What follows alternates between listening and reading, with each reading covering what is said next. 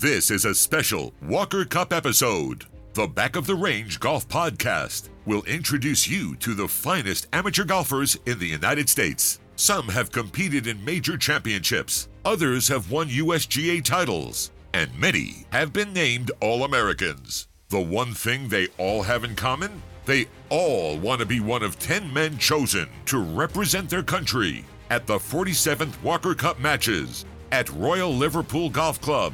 This is the Road to Hoylake, presented by AmateurGolf.com.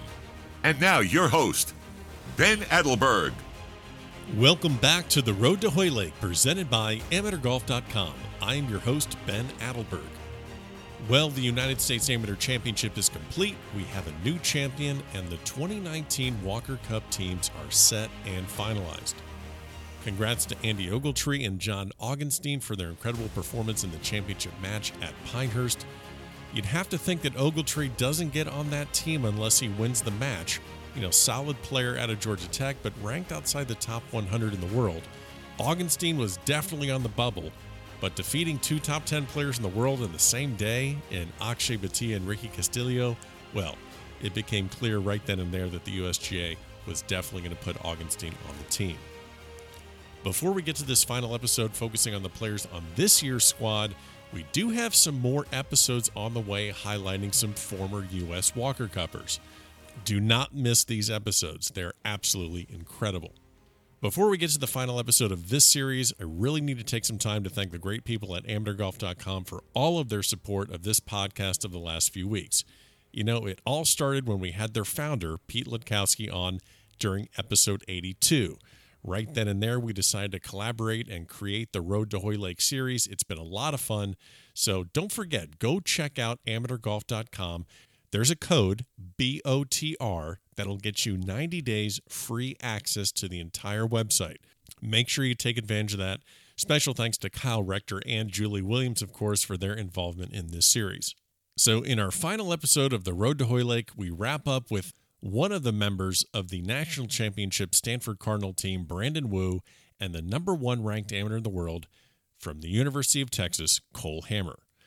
Other than Ogletree, I don't think anyone is having a better summer than Brandon Wu. He wrapped up his senior season at Stanford with the National Championship, plays in the U.S. Open, qualifies for the Open Championship, picks up a gold medal with Stuart Hagestad at the Pan American Games, gets a Corn Ferry Tour sponsor invite out in California, and now he's headed to Hoylake to represent his country one last time as an amateur before he turns pro. I also caught up with Cole Hammer. Heading into his sophomore season at the University of Texas, they were the runner-ups to Stanford right there at the National Championship. Cole is just one of the most polished amateurs in the game. You first saw him as a 15-year-old in the U.S. Open at Chambers Bay. He won the Western Amateur last year. Didn't make match play at the USAM, but he's going to be a very strong player over at Royal Liverpool representing the United States. Before we get to Brandon and Cole, don't forget to subscribe in Apple Podcast and Spotify. We're going to get back on track with our usual episodes starting next week. All of the social media links are available at thebackoftherange.com. We're on Facebook, Twitter, and Instagram. We're always giving away things. We're always looking for participation from our listeners, so please get involved in our conversations. Before we get to our conversations with Brandon and Cole, let's welcome back in one last time Julie Williams, managing editor at AmateurGolf.com, to share her thoughts and experiences from the U.S. Amateur. Julie, it's our last episode in the series. Oh, that went so fast.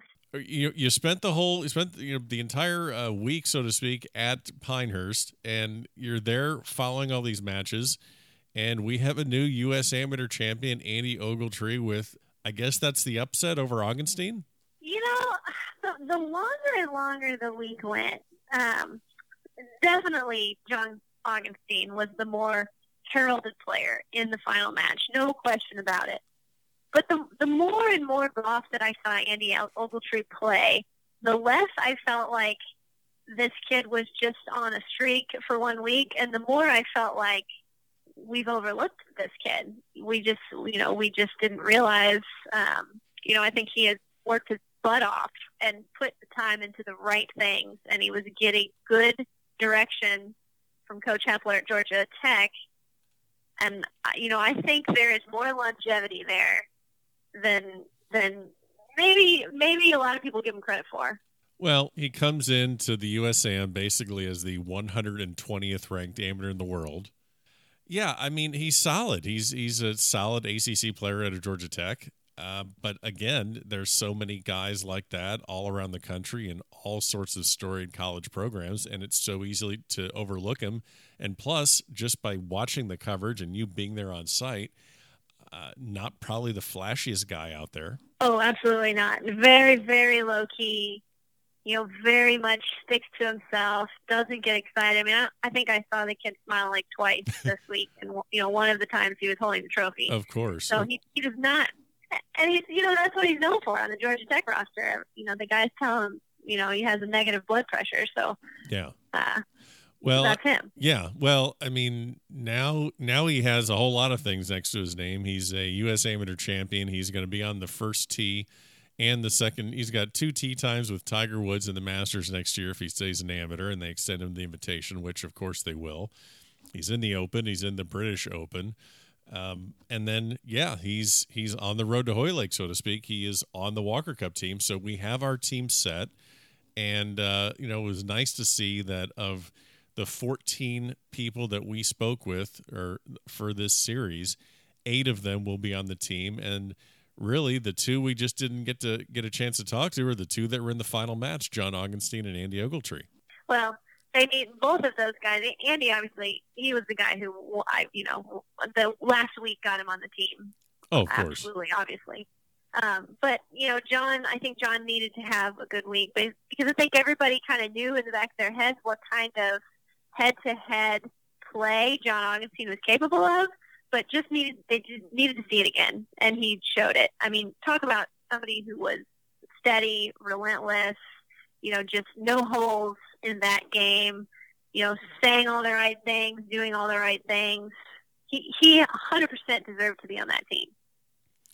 I kind of agree. I think what I saw at the Western and what I kind of saw at the Amateur is – you know, we talked about how not a lot of the guys made match play at the Western, and then it seemed like all of our guys, when I say our guys, all of the guys on the short list made match play, which was, I think it was 10 out of the 14 made match play. You know, Cole Hammer didn't, and there were a couple other ones, William Mao didn't, but they all made match play, so that kind of helped their case, but also didn't differentiate themselves from one another. So really the only one that made a huge, massive move was Augenstein, and he ends up getting the pick. And, you know, now we have, you know, the entire team. We have, you know, Hammer, we have Bhatia, Hagestad. I thought John Pock was very deserving. Smalley, back-to-back Sonny Hanna champion. And then you go with, you know, Wu and Salinda out of Stanford. That's not a shock at all. And then Fisk out of Georgia Southern. And then, like we just said, Augenstein and Andy Ogletree. So we have a very solid team. It's going to be really exciting to see what they do over there at Hoylake. Our final episode, we kind of saved these 2 guys for the very end because, well, you know, Cole Hammer was a lock on July 24th. And right up until the second week, you know, Brandon Wu had the 3rd spot. And then the Wagger rankings kind of shuffled a bit. And Hagestad grabbed the number 3 spot away from Wu. But boy, you want to talk about just like a 3A and a 3B. That's, you know, I think Brandon Wu was probably the lock outside of those top 3 the entire summer after what he did. So we're gonna introduce. I agree. Yeah, you know, so we're gonna reintroduce Cole Hammer and Brandon Wu to everyone in this episode. And tell me a little bit about just in your many years with AmateurGolf.com, you've had, you know, interactions with these guys. Give me a good Cole Hammer and Brandon Wu story. We don't probably need to introduce them to listeners, but give me a good Cole and a good Cole Hammer and Brandon Wu story if you have one. Well, I think like most people got on the Cole Hammer bandwagon. I'll admit it, I'm on the Cole Hammer bandwagon after he won the Western Amateur last year, and you know, spoke to him in the wake of that victory. I was just really impressed with, he was an incoming freshman at Texas. You know, this is a, I wasn't at the Western, so this wasn't me watching him do this in person, but the level of golf talk that we engaged in, mostly coming from Cole Hammer, I mean, it's interesting to listen to him talk about what he's thinking about on the course. We're talking about the shot shaping, you know, that he's hitting, talking about, you know, what his mindset is on the golf course. And so then my ears sort of started to perk up anytime I see somebody put a microphone in front of him. I am just really impressed by the amount of stuff that's going on in his head, you know, not to his detriment, but he's thinking things through. And the way he can talk about his game, and he's very composed. You don't see that a lot. I mean, you know, many of these guys are very well spoken, and many of these guys are very well versed in front of cameras and with a microphone in their face. You could probably thank the AJGA for that. Of course, Cole Hammer is just a little bit different. So you know, he's a thinker. He's an intellectual, I would say. So I like that aspect of him. I like listening. You know, I just like listening to him talk about his golf game. You know, Brandon Wu is like, comes out of this summer just looking sort of superhuman. But I have to say, so, you know, Brandon Wu got the number 1 seed at the U.S. Amateur after helping the U.S. team win the gold medal at the Pan American Games, took an overnight flight, got into Pinehurst the morning of the first round of stroke play, got to take a couple-hour nap, and then go out and start playing. And when I was watching him and Austin Squires coming down 17 and 18 in that first-round match, he looked a little gassed, I will say. Oh, yeah. Blue looked tired. So I think, you know, it's incredible what he has done this summer.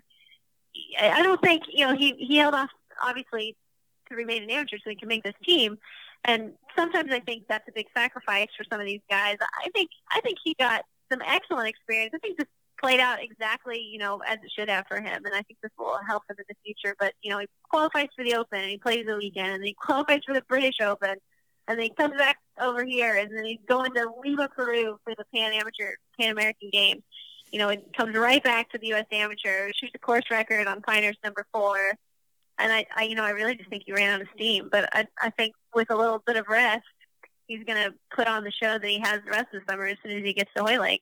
Well, Julie, I do appreciate your insight on Cole Hammer and Brandon Wu, and of all the guests that we've had each episode here at the Road to Hoylake series, you've been absolutely fantastic. Hope we can do it again in 2021 when the Walker Cup is here in the United States at Seminole. Thanks for contributing the entire time here at the Road to Hoylake series, and we'll catch up later. Sounds great. Thanks, Ben. Thanks, Julie, for the insight. Appreciate your involvement in this series the entire way. Let's get to our conversation with Brandon and Cole. Brandon, welcome back to the Back of the Range. How are you? Great. Thank you for having me once again. Absolutely. Well, you know, the last time we spoke, you and your teammate, Isaiah Salinda, I think you're in the same dorm room, just kind of talking about your final senior season. And I guess truthfully at the time, it was kind of in a lull. Things were not going super, I guess, for the team at that point. You had a couple off tournaments. So I'm going to walk you back. February, you played a tournament in Hawaii. You finished 13th out of 18th. Mm-hmm. 49 strokes behind Oklahoma State, who ended up winning the tournament. I know, sorry to bring up these numbers, but talk to me about you had a 5.5-hour flight back from Hawaii to San Francisco. Tell me about that flight, if you can remember it. I think, honestly, after we had quite a disappointing fall. I'm sure we touched on that a little bit last time, yeah. But, you know, so we were hoping to, you know, get things started once again, you know, looking forward to Hawaii tournament and getting 2019 off to a good start, and then, you know, come out kind of slow once again, and, you know, it felt kind of tough. You know, it's like, wow, like we had all off season to kind of fix what went wrong in the fall, and then we came out a little flat once again in Hawaii. But I felt like we were still in a good spot. You know, we still believed in each other. We had the Palm Springs tournament coming up, which was, you know, the whole team gets to go and you play 2 teams, and we played the course 3 times before already, so, you know, we're feeling good going to that. But yeah, that was kind of the mindset at that point. Yeah. And so you're referring to, I think, the Prestige at La Quinta. You guys had your T6 there, then you went to Vegas, picked up a 3rd place finish, and then everything changed just by looking at what happened. I mean, this is your senior season, this is the last hurrah, so to speak. Yeah. And you guys absolutely run the table. You do not lose again. You win your home tournament, the Goodwin. You win the Western Intercollegiate. I believe that's the one that Isaiah won as an individual. Yeah. Pac-12 conference champions, NCAA regional champions, and then you roll through the national championship and pick up that win. Did you see any of that? Did you honestly see any of that coming?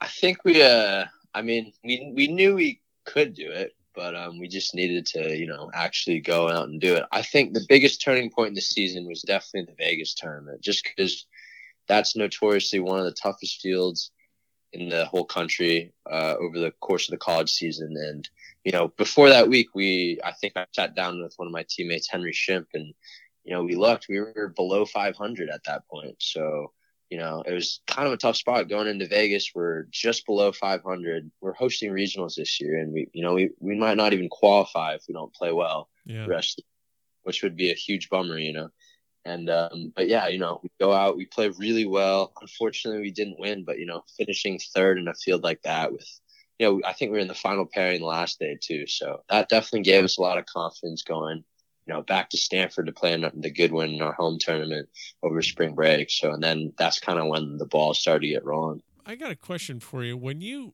talk about, hey, we got to get things together, we got to right the ship and fix the ship, like maybe other sports, you spend more time in the gym, or you go over the playbook a little bit more. You do different things like that. What is it that you do to right the ship in college golf? Yeah, I think it's quite interesting because you can do your things, but it may or may not work. Right. May or may not see the results. But I think for me personally, I was just focusing on some of the smaller stuff. So it's like, and then, I think also something just getting your mind right. You could be in the mindset of, oh no, like we're really struggling. I wanted my senior year to go and this all sucks. Or you can be like, let's stay positive and let's just keep going, keep working hard, and hopefully good things will happen. Yeah, no, absolutely. So moving on to the national championship, both you and Isaiah actually went undefeated in your matches going up against, Wake Forest in the quarters, Vandy in the semis, and then obviously Texas in the finals.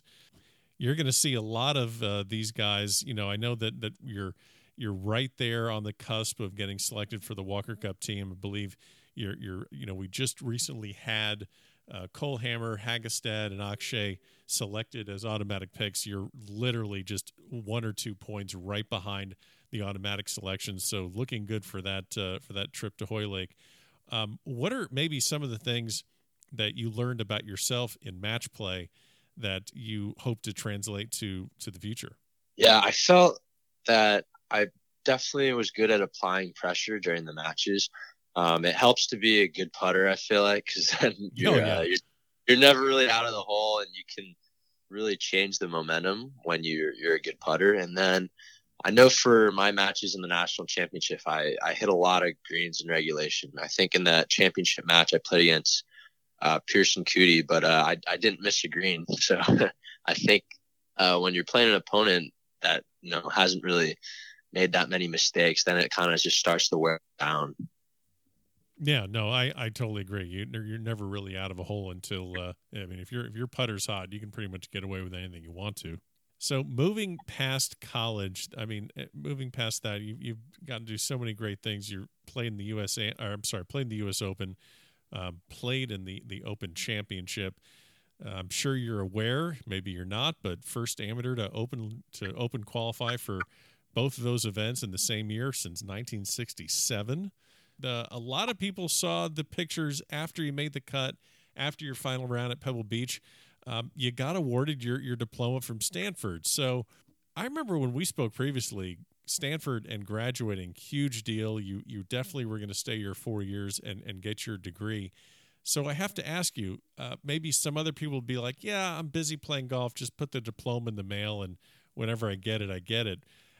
Were you pretty bummed missing your graduation ceremony? Yeah, I think, I guess the way that I've looked at it now, since I can't go back and attend the graduation, The graduation ceremony is kind of just an event that culminates your 4 years. But what's lasting and that I didn't miss is the 4 years of experience of actually going to school with my classmates and my friends, teammates. So obviously a little bit bummed to miss the ceremony celebrating it, but I think importantly, I got to experience the whole thing. So let me ask you, did you know you were going to get awarded the diploma on the 18th green? I'd heard whispers about it earlier in the week. The guy I was staying with, this guy, Sam Reeves, who's the grandfather of one of my good buddies, Jamie McFarland, at Stanford, he knew a bunch of the USGA people, and he, heard my story when I was telling it earlier in the week. I was like, if I make the cut this week, I'm going to miss my college graduation. But, he ended up taking care of it, kept it a whole surprise, and, it was awesome. So I would imagine people were very interested, and maybe you were interested when the final round tee times come out to see that you're playing with Dustin Johnson. It so much is made of the game as a power game and a bomber, and how distance is kind of taking over the next level, which is, I know, where you want to be, the PGA Tour. Anything about maybe his game that surprised you, or anything about maybe just the moment saying like, hey, I can hit it just as far as these guys, and I'm going to be out here at some point, and this is where I belong. Yeah, I guess there are a couple moments that stood out from that day. I think I remember being on the first fairway. I'd just gotten my ball, and he had already hit his shot, and I was like, wow, I couldn't believe how fast he was. And suddenly I panicked for a sec. I was like, oh God, I need to get it together. And then I felt like for most of the day, I hit my driver almost as far as him. He hit a little bit farther, and I think he was toning it back. And he definitely hit his irons probably a club farther. But, for the most part, I felt like I was keeping up with him. But there was a distinct moment on the ninth hole where he teed off in front of me, and he just striped his drive right down the middle of the fairway, perfect, high, dead straight on a rope. And I laughed to myself because I knew it didn't matter how good I hit this next one. It just was not going to look as good. Nice. So you go over and play the Open Championship at Portrush, and I guess then you've had other times when you're over you had basically a world tour. You got to spend time in Scotland playing the old course. You got to play, obviously Open qualifying for that. Actually, I didn't tell you, but David Williams, your caddy, for the Open qualifying for Portrush. I've actually known him for quite a while and have met him in St. Andrews and played some golf with him. Wow. So that was pretty cool to see. Oh yeah. That was, yeah. He was great on the bag. Yeah. What about links golf? Did you enjoy? And, obviously, leading up to future events as an amateur, but what are some of the things about links golf that you think suits you? I think it's interesting because you can almost be more creative out there. You have to, factor in the wind, how far the ball's rolling off your tee shots and into the greens. And you kind of have to play. It's almost not necessarily not short-siding yourself all of a sudden. It's like leaving yourself with a chip into the wind, which will be easier, even if it's on a shorter side than downwind. So it's, some different things to think about for sure. I think there's, maybe a little bit more going on just based on the conditions. And, I really enjoyed it. The courses are all stunning out there, and it's just kind of fun to play that style a little bit. You got to do Pebble Beach for the U.S. Open and then Portrush for the Open Championship. As far as maybe reception, probably hard to compare being in California and going to college in California, then going over to Ireland. But for people that weren't there, can you give maybe just an example or just an idea of what that Open Championship was like over there in Ireland for the first time since, obviously 1951? How crazy were the fans for championship golf over there? Yeah, I think I'd heard the tournament had been sold out for almost a year, just ridiculous stats leading up to it. But it really set in on how impressive it all was when I got up for my tee time at, I think it was 7:07. Thursday morning, and it was cold, a little rainy, but the stands were basically filled, and I was quite impressed. Obviously, Portrush for the Open. I did see a picture that you played the old course. You played North Berwick. What other courses did you play over in Scotland? For people that want to go on golf trips, hey, you're a golf junkie just like the rest of us. What places are you like, man, I got to go back to that place, or I need to plan a trip with some of my boys? Yeah, I guess. Another one two others that really stood out were Muirfield and Royal County Down. Okay. So I got to play Muirfield twice. So on the trip for the qualifier, we played 36 holes of alternate shot, which was quite fun. Okay. So I think they only allow 2 balls per group. So right. Most of the members, they just go out and play foursomes in the morning, come back, shower, get dressed up in a coat and tie, and have a lunch for a couple hours, and then go back out and play 36 or 18 more holes of foursomes. So that is the way to do it at Muirfield, isn't it? Yeah. It's an awesome experience, and I would highly recommend it if any of you guys got the chance to do it. And then, Royal County Down was also stunning. We caught it on a perfect day. It was just not too much wind, sunny out, warm. So yeah, that was definitely a treat. Well, you're hitting some of the good courses that I think everyone that wants to, if they plan a trip over to the UK, to Scotland or Ireland, I mean, you've had your fair share of places to play. So this has kind of been a pretty magical summer for you, and it sure is, it's definitely not over with. Final thing, let's tell the story, because I got this great picture of you with 2 previous guests of the podcast, Kevin and Alexa Hammer. I don't have the episode numbers off the top of my head, but they are previous guests on the podcast, and I got this great picture of you guys playing North Berwick. And I hate to throw you under the bus, but I hear that you lost that match on the 18th hole. How did that happen? Yeah, it was a tight match all day, and so it was me, Kevin, Alexa, and our mutual friend Simon Holt, who's a member at North Berwick and from the town. So basically, we were coming down the stretch. Actually, funny story, on 16, I think we were 1 down, but Simon and Alexa win the hole, and Simon takes off his hat and shakes our hands, and he's like, good match, whatever, and we're all a little confused. Me and Kevin especially, because we're 2 down with 2 to play. Like, match is still alive. Yeah. But he soon on the tee he realizes his mistake. He's like, "Oh my God, I'm so sorry." Like, not over. We'll keep going. He's mortified. He's telling me walking down the fairway, he's like, "Oh man, I really screwed that up." But no, it's great. So I think we won 17, but we get to 18, which is a drivable par 4. Yeah. And me and Kevin tee off first. I hit the left side of the green. I think Kevin is just short of the green.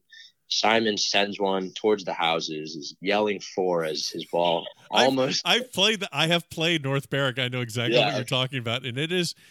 I guess, and not to cut you off, but just to give people an idea of what it looks like.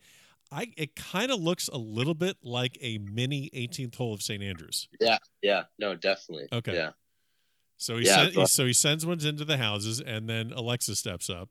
Yeah, Alexa steps up and stripes a drive, 40 feet on the green, which is perfect. So we're like, okay, now we need an eagle just to have the match. So we get up there, and what do we know? She rolls it right in for an eagle, and we're just like, wow, what a way to end! But happy for them that they got to pull it off. Absolutely. Well, You're an incredible person to share that story, and I'm sure it'll make them happy when they hear it. But but I think you'll survive the crushing defeat of that match and move on to bigger and better things. But yeah, is that the first match that you've lost since the national championship?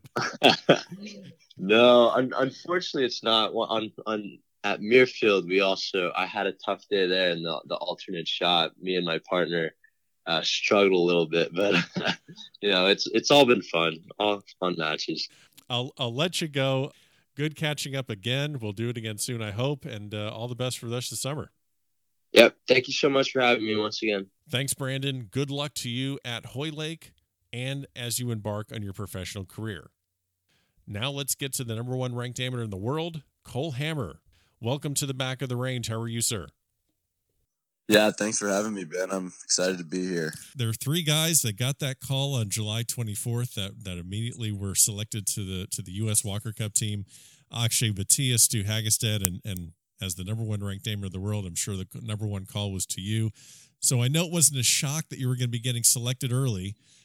Kind of got that out of the way, but can you maybe explain to listeners what the day was like when the phone rings from the USGA? I can, for sure. It was one of the best days in my golf career. There's no question about it.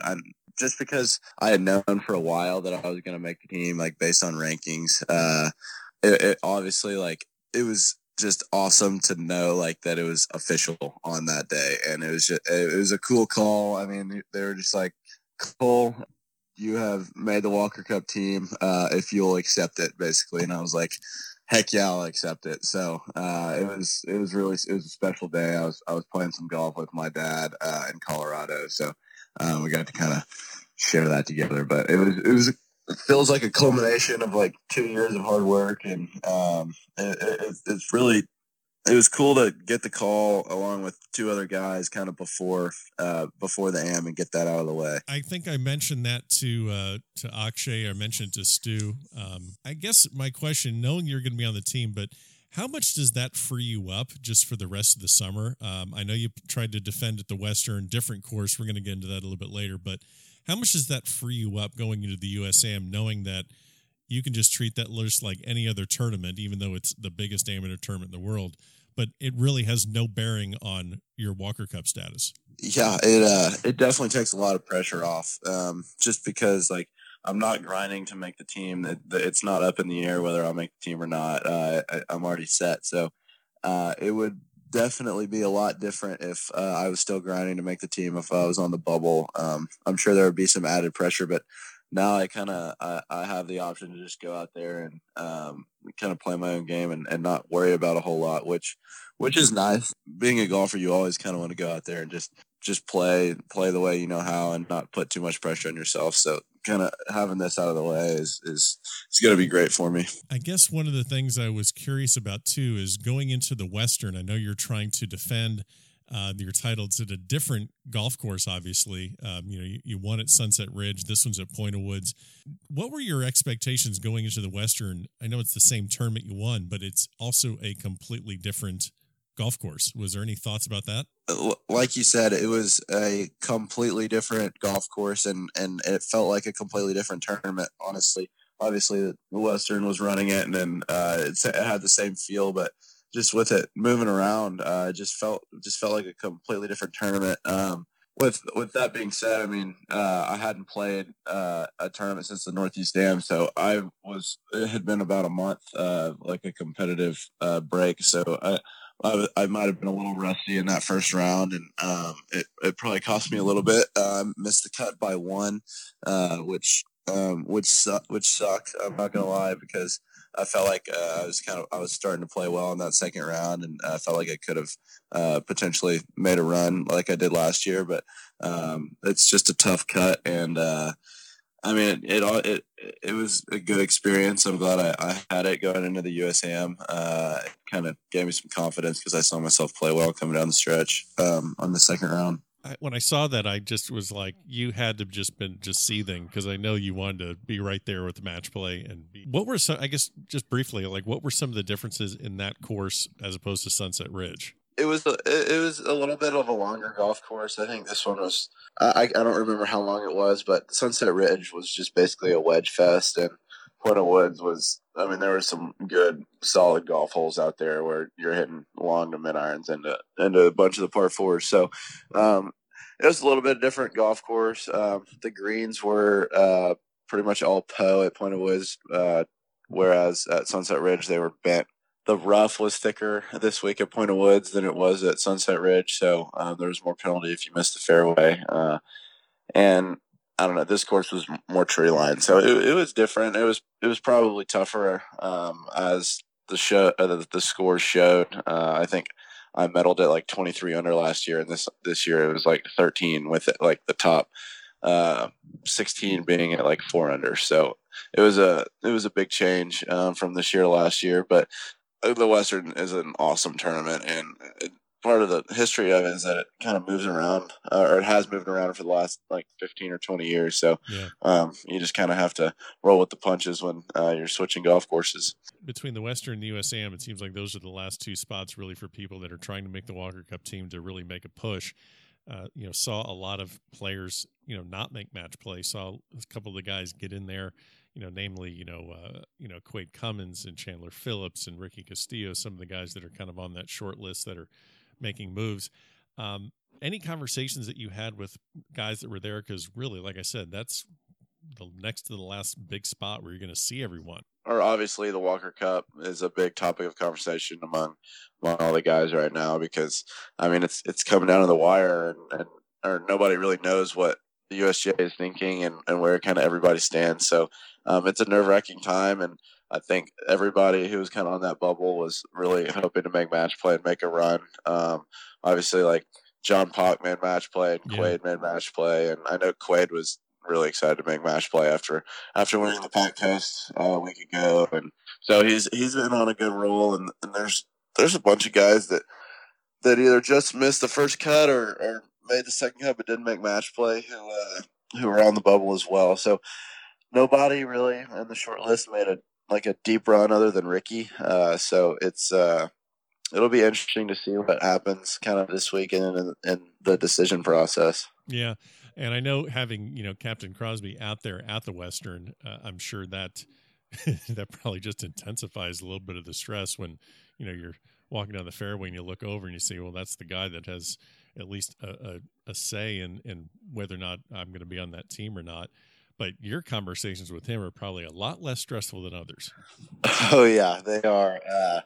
I've been lucky enough to kind of get to know him over the past 2 years. He kind of started watching me early last summer, and I got to spend a lot of time with them at the Walker Cup practice, so that was a lot of fun. And yeah, it's all our conversations are nice and laid back right now, which is a nice thing to have under my belt. Well, and I've spoken to him briefly, and he is a little bit of a needler too, so he can have a little fun with you and be a little sarcastic at times. So I'm sure that's going to transfer over once the entire team is set when you go over to Hoylake. 100%. He, that's exactly what he was like at the practice session. He was needling us and telling us some funny stories. It was a good time. He's a great guy. Yeah. Yeah. Well, I'm sure that's got to be fun. And also, he's been there. He's actually, he played Walker Cup in '83 at Royal Liverpool. Right. So I think that's just going to be a tremendous experience to have a captain like that. And obviously it's match play over there. It's alternate shot over there. I got to talk about the national championship run that you guys had, falling short to Stanford. But man, if anyone was watching that match between you and Wolff, I was shaking my head watching it. You beat him. What was it? 4-3. You beat the Matthew Wolff. I think you started off with 6-7 birdies in a row on the front nine. Yeah, I think between the two of us, I think we had 8 birdies in the first 6 holes. It was pretty insane, and I think I was 6 under through 7. Yeah, 6 under through 7 or 8, 6 under through 8, and which was pretty cool. And I had putt for 7 under through 9 on the 9th hole to putt it out. But we played some great golf, and I think we both knew that our match was probably going to be the decider. Obviously it turned out to be Stephen Trevoni's, but if our match had flipped the other way, Oklahoma State would have won. So it was a great match, and Matt and I have known each other for a long time, and it was kind of nice. We were having fun out there, messing around with each other a little bit. So I mean, it was a great match, and there was some great golf out there. There's no question. So I've spoken to some of the guys on the Oklahoma State side that were right there watching that final putt by Zach Bouchot that horseshoed out. And, I gently ask about that putt and it's obviously not something they're too thrilled to talk about. But on the other side, it puts you in the final match, but was it still just a shock when you saw that? I was utterly shocked. Because you don't wish that on anyone. I mean, you guys benefited. It was dark. I mean, we were sitting on the edge of the green. We could barely even see the hole. There's just no time where you want to see a match end like that. Yeah. I mean, you're probably not going to give them a 4-footer for a berth in the national championship. But at the same time, it's tough to see a match end that way. And then we were all shocked for the first few seconds, and then once we realized we were into the national championship match, we were excited, probably rightfully so, but it's tough to see or something like that happen. But obviously it's golf, and stuff like that does happen, and guys miss short putts, so it was a tough moment for them, I'm sure, but it was a cool moment for us in the aftermath. Absolutely. And then you go against Stanford, against guys that you know very well. You know Wu and Salinda and Shemp and the rest of the crew there. For your freshman season to be put in that spot to reach all the way to the national championship match, I mean, how much does that inspire you to get back for next year or the years to come? It's insane how much I think all of us are kind of ready to roll now. We worked hard all season long. We didn't have our results weren't that great, so. I mean, we played well. We finished second a bunch, and we finally won our regional leading into NCAA. So we had some momentum there, but it just never seemed like we could break through in the regular season. And to see ourselves kind of play some great golf and get into a position to win a national championship our first year on campus is pretty special. And I think it's going to motivate us that much more going into this year. And I think it's great for the guys coming in, like Travis Vick and Mason Nome, to kind of see what we're all about and kind of how we go about things. And I'm sure it'll give them some motivation to play well and kind of carry us back to the spot we were this past year. When you see guys like Wolff and Hovland, Morikawa, and what they're doing on the PGA Tour now, you know, is that something where you're like, man, I want to get out there just like them? Or do you kind of look at that and think, well, you know, it's there waiting for me eventually, but I kind of dig being in college and I want to chase down a national championship. I mean, what are your thoughts on the fact that youth is kind of taking over the PGA Tour? Yeah, there's no question about that. People have been asking me, like, are you surprised about what's going on? Like, they're telling me, everybody's saying, wow, I'm shocked that Wolff and Morikawa are doing what they're doing. I'm like, you know what? I'm just really not. Like, I feel like it was only a matter of time until these guys were winning. And obviously it probably happened sooner than most people expected, but I am not surprised at all that about what's happened with those three or four guys. So the thought obviously crosses my mind that, dang, like I was just playing with them a month ago and now they're out winning on the PGA Tour. I definitely think about like, oh dang, I could be doing that too. But at the same time, it's like, I mean, I love where I'm at in college and I wouldn't want to trade that for that opportunity like right now. So I'm happy with where I'm at. There's no question. And where we finished last year in the national championship, it has motivated all of us to kind of get back there that's my main goal leading into this coming year. So. All right. So we're going to let you go. We're going to get you ready for the U.S. Amateur. You made the semifinals last year, obviously in the USAM. So I know you're trying to repeat that or at least exceed that and get to the finals.